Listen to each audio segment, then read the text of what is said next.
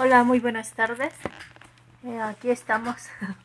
Una disculpa que hasta en la tarde me estoy conectando, pero en la mañana tuve reunión con el equipo de vocaciones, entonces pues ya, ya no pude. Pero aquí estamos. Eh, bueno, quiero ponerme en, en la presencia de Dios, que es Padre, Hijo y Espíritu Santo te damos gracias, Padre, por estos momentos, gracias por el don de la vida, gracias por el don de, la vocación. 18 años, 18 años de, de haber hecho mis primeros votos, de haber dicho que sí ante tu invitación a ser tu esposa. Y ante eso es pues responder con el mismo amor, ¿no? Amor con amor se paga, como diría nuestro Padre. Te pedimos que toque los corazones de nuevas jóvenes que quieran compartir contigo esta gran aventura de, de consolar tu corazón, de venir a cada momento en adoración y escucharlo, de hacer suyos tus sentimientos de orar por todos los sacerdotes, por la humanidad. Padre nuestro que estás en el cielo, santificado sea tu nombre, venga a nosotros tu reino, hágase tu voluntad en la tierra como en el cielo. Danos hoy nuestro pan de cada día, perdona nuestras ofensas, como también nosotros perdonamos a los que nos ofenden. No nos dejes caer en la tentación y líbranos del mal. Amén pues aquí estamos. Vamos a entrar directo. Pues estoy contenta, dando gracias. Gracias por la fidelidad de Dios, ¿no? Que, que creo que es de lo que siempre daré gracias de su fidelidad. Dar gracias de, de su sí para siempre, ¿no? Hace unos días yo les compartía, el 6 de enero justamente, ¿no? Cuando yo les decía, pues que yo recordaba los que hubieran sido los 50 años de mis papás, ¿no? Y yo les decía, y veo a mi madre y digo, pues creo que esto no es así como que hasta que la muerte los separe, ¿no? Sino que aunque la muerte llegó, yo a ella la sigo viendo unida a papá y, y creo que hasta más unida, ¿no? Y entonces eso me hace recordar lo que una vez una persona me dijo cuando fueron mis votos perpetuos. Me decía, te veías radiante, muy feliz, dice, y, y de aquí, dice, hasta que la muerte los una más, ¿no? Entonces sí, cierto, o sea, es... ¿Cómo es? No sé. Justo yo le decía, no sé cómo es esa otra vida, no sé cómo es donde estás, pero de algo estoy segura es que estás, ¿no? Es que estás, es que hay un más allá. Y, y esa es mi fe, ¿no? Así que estoy contenta, estoy agradecida. Puede ser que a comparación de otras hermanas estoy en pañales, pero de todos modos es una vida, una vida unida a Él. Y, y es darle gracias. Eh, tengo pensado hacer un, un videíto de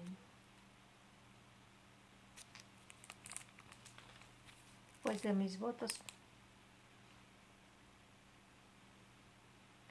aquí no sé si se vea es en la misa de mis primeros votos. Ahí era novicia y tengo ya el hábito puesto es para que ya hacer mis primeros votos. Después nos cambian, ya nos ponen el velo negro.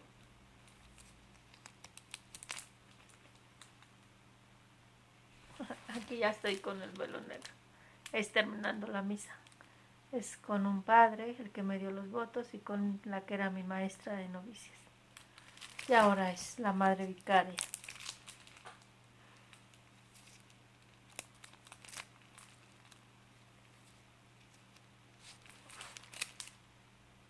Pero bueno, ya escanearé las fotos y después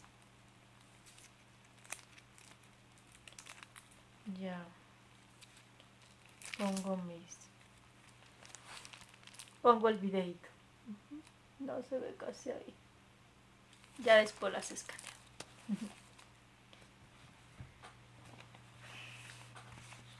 Vamos a entrar al, al Evangelio de San Marcos versículo 1 del 21 al 28 capítulo 1 versículo del 21 al 28 en aquel tiempo llegó Jesús a Cafarnaú y el sábado siguiente fue a la sinagoga y se puso a enseñar. Los oyentes quedaron asombrados de sus palabras, pues enseñaba como quien tiene autoridad y no como los escribas. Había en la sinagoga un hombre poseído por un espíritu inmundo, que se puso a gritar ¿Qué quieres tú con nosotros, Jesús de Nazaret? ¿Has venido a acabar con nosotros? Ya sé quién eres, el santo de Dios. Jesús le ordenó, cállate y sal de él. El espíritu inmundo, sacudiendo al hombre con violencia y dando un alarido, salió de él. Todos quedaron estupefactos y se preguntaban ¿Qué es esto? ¿Qué nueva doctrina es esta? Este hombre tiene autoridad para mandar hasta a los espíritus inmundos y lo obedecen y muy pronto se extendió su fama por toda Galilea. Palabra de Dios, te alabamos Señor.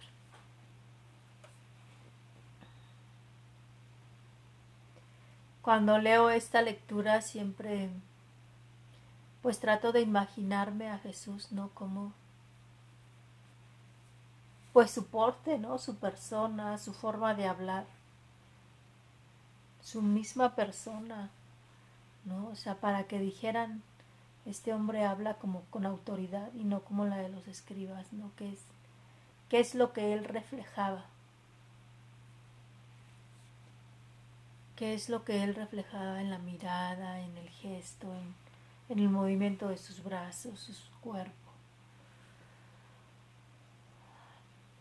¿Qué es lo que él decía, no? Que, que la gente llegó a decir, este hombre habla con autoridad. ¿Con qué seguridad hablaría? Dicen quienes han visto, quienes pudieron tener contacto con el Papa Juan Pablo II, que apenas un minuto de verlo pasar, cinco minutos, se experimentaba algo muy grande. A mí me tocó la oportunidad de, de ver pasar al Papa Francisco, ¿no? Y pues algo se siente, ¿no? O sea, hay algo ahí. Mi hermana que tiene a Chuchito lo llevó precisamente para con él y para la misa que hubo ahí en Morelia. Y bueno, pues estuvo cerquitita, ¿no? O sea, y hasta la fecha es algo que haya la marca, ¿no? O sea, de recordar ese momento. Si eso es con con el pastor que Dios nos ha dado. ¿Cómo es con Jesús, no? O sea, cómo fue el estar en, su presencia, el, pues el descubrir ese algo que te, que te conecta, ¿no? Que te, perdón por la expresión, pero como mosca al pastel, ¿no? Y, como palomilla a la lámpara, al foco, así. Y algo muy fuerte que también necesitamos cuestionarnos, ¿no? Cuando dice, y no como los escribas. ¿Y qué es lo que les criticaban a los escribas? Pues que exigían mucho, pedían mucho, los no sé cuántos preceptos, decían que ya eran más preceptos que mandamientos y ellos no los cumplían, ¿no? ¿Cuántos de nosotros somos esos escribas, no? que exigimos al otro, que al otro le señalamos su, su paja y no vemos la viga que tenemos nosotros en el ojo. Y otro, el otro punto que quiero resaltar es esa parte, el poder que tiene Jesús para sacar a los demonios y que los demonios le obedecen. ¿Cuáles son nuestros demonios? ¿Cuáles son esas esclavitudes de las que nosotros por nosotros mismos no podemos salir? Y pues es creerle, ¿no? O sea, es creerle y, y acercarnos a Él y decirle, ayúdame, ¿no? Ayúdame que me estoy ahogando, ayúdame que no puedo salir de esto. Lo único que Él necesita es que nosotros nos demos cuenta que estamos necesitados de liberación. El otro punto es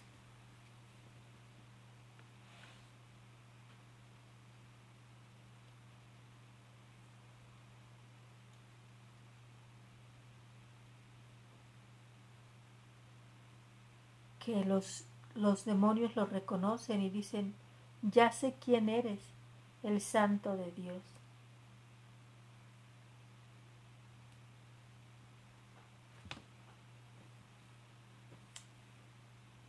El mal reconoce a, Dios en Jesús.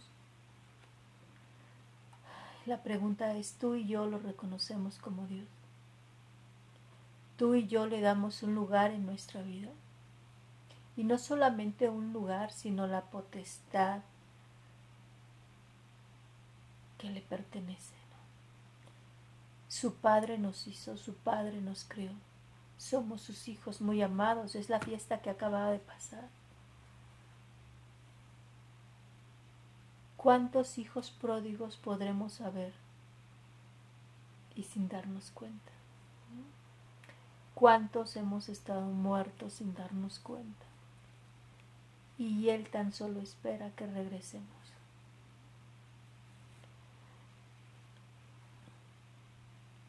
Eso créanme, pues vuelvo a leer esta lectura y, y créanme que esta vez que la leí me impactó. ¿Cuántos demonios reconocen la potestad, la divinidad de Jesús? Y nosotros, que somos bautizados, la reconocemos.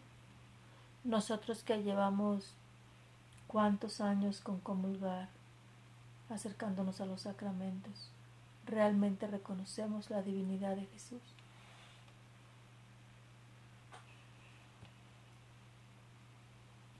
Y que creamos esa frase, ¿no? Este hombre tiene autoridad para mandar hasta los espíritus inmundos y lo obedecen.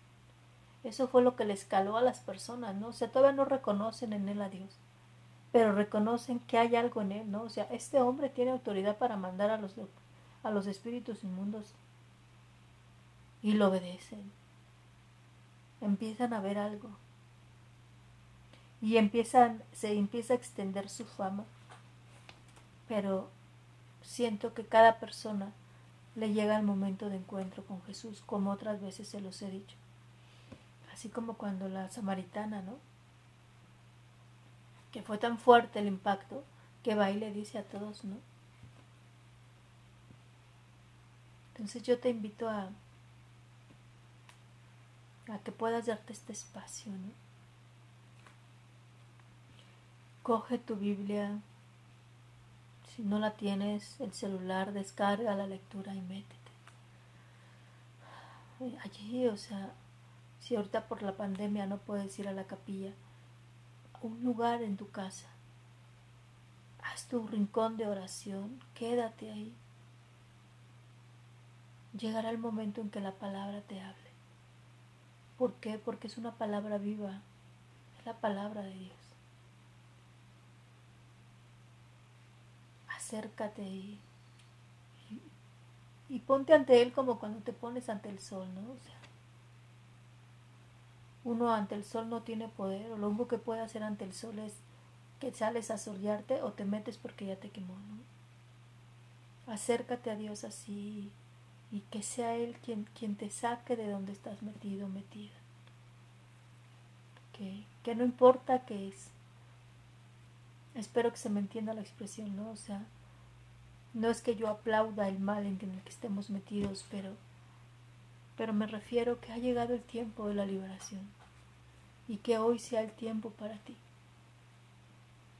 que puedas iniciar un cambio de vida que puedas experimentar esa felicidad de la que tanto anhelamos y que nos vamos quedando en cisternas agrietadas, en, tantas cosas que en vez de llenarnos nos vacían. Pues esa es la invitación que yo te hago. También te invito a que te metas a la lectura de, de Hebreos, capítulo 2, versículo del 5 al 12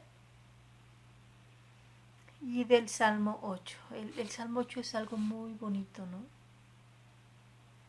Qué admirable Señor y Dios nuestro tu poder en toda la tierra. ¿Qué es el hombre para que de él te acuerdes? Ese pobre ser humano para que de él te preocupes.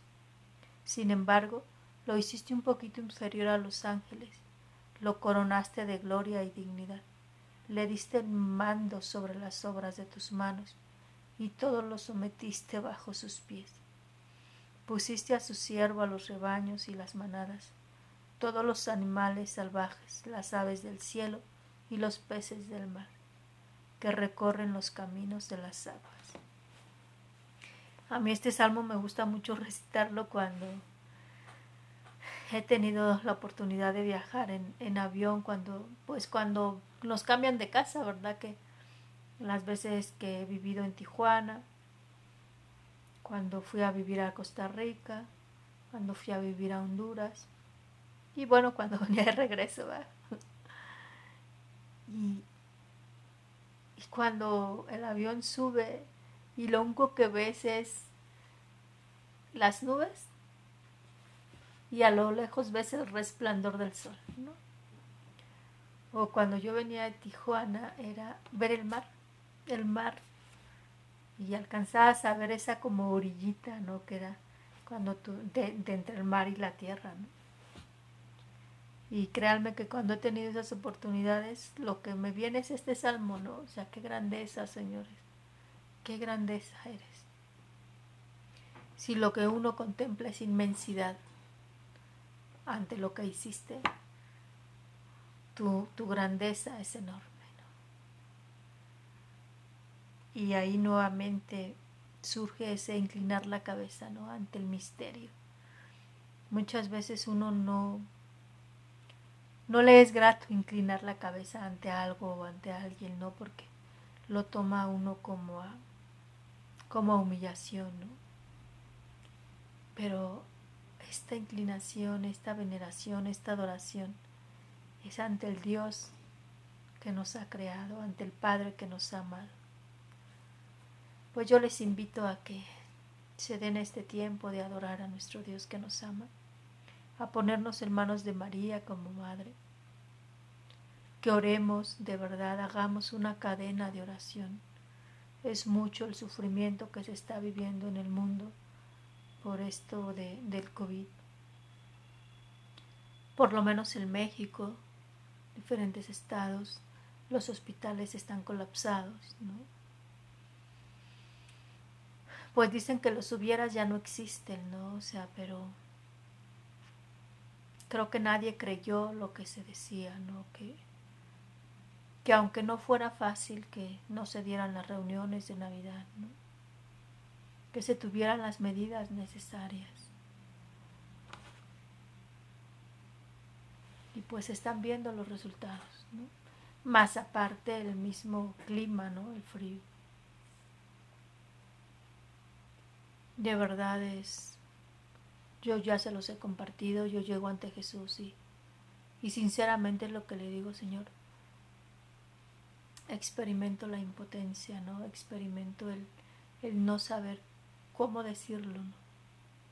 Pero vengo y pongo el corazón ante ti. Y es donde, si me permiten decirlo, es también donde experimento como, como la impotencia de Él, ¿no? Antes y donde surge el misterio, ¿no? Donde simplemente inclino la cabeza y decir, Señor, tú que eres el dador de la vida, sé que podrías evitar tantas muertes, ¿no? Pero también sé que estás haciendo algo muy grande a través de esto. No eres tú quien ha, quien ha ocasionado esto. A fin de cuentas somos seres humanos finitos en esta vida, infinitos en la eterna. Y nuestra meta está ahí contigo. Oremos, hermanos, oremos unos por otros. Dios los bendiga. Espero mañana así poder conectarme al principio del día. Bendiciones. Ayúdenme a dar gracias, de verdad. Es una vida. Quizá no, no como los, por ejemplo, como los de la hermana, ¿no? 60 años. Pero una vida. La vida que Él me dio. La vocación que Él me regaló. Y, y ayúdenme por eso, a dar gracias. Ayúdenme a, a compartir estos videos, a, a que se animen a, cuando ven una joven preguntarle, oye, ¿no te gustaría ser religioso? ¿No experimentas el llamado? Láncense. He escuchado a varios padres que dicen, hay vocaciones, pero están olvidadas. Hace falta trabajarlas. El mundo, el mundo las ha ahogado. Entonces hay que escarbarle por ahí. Hay que escarbarle y, y ayudar a que, a que resurja. Dios los bendiga.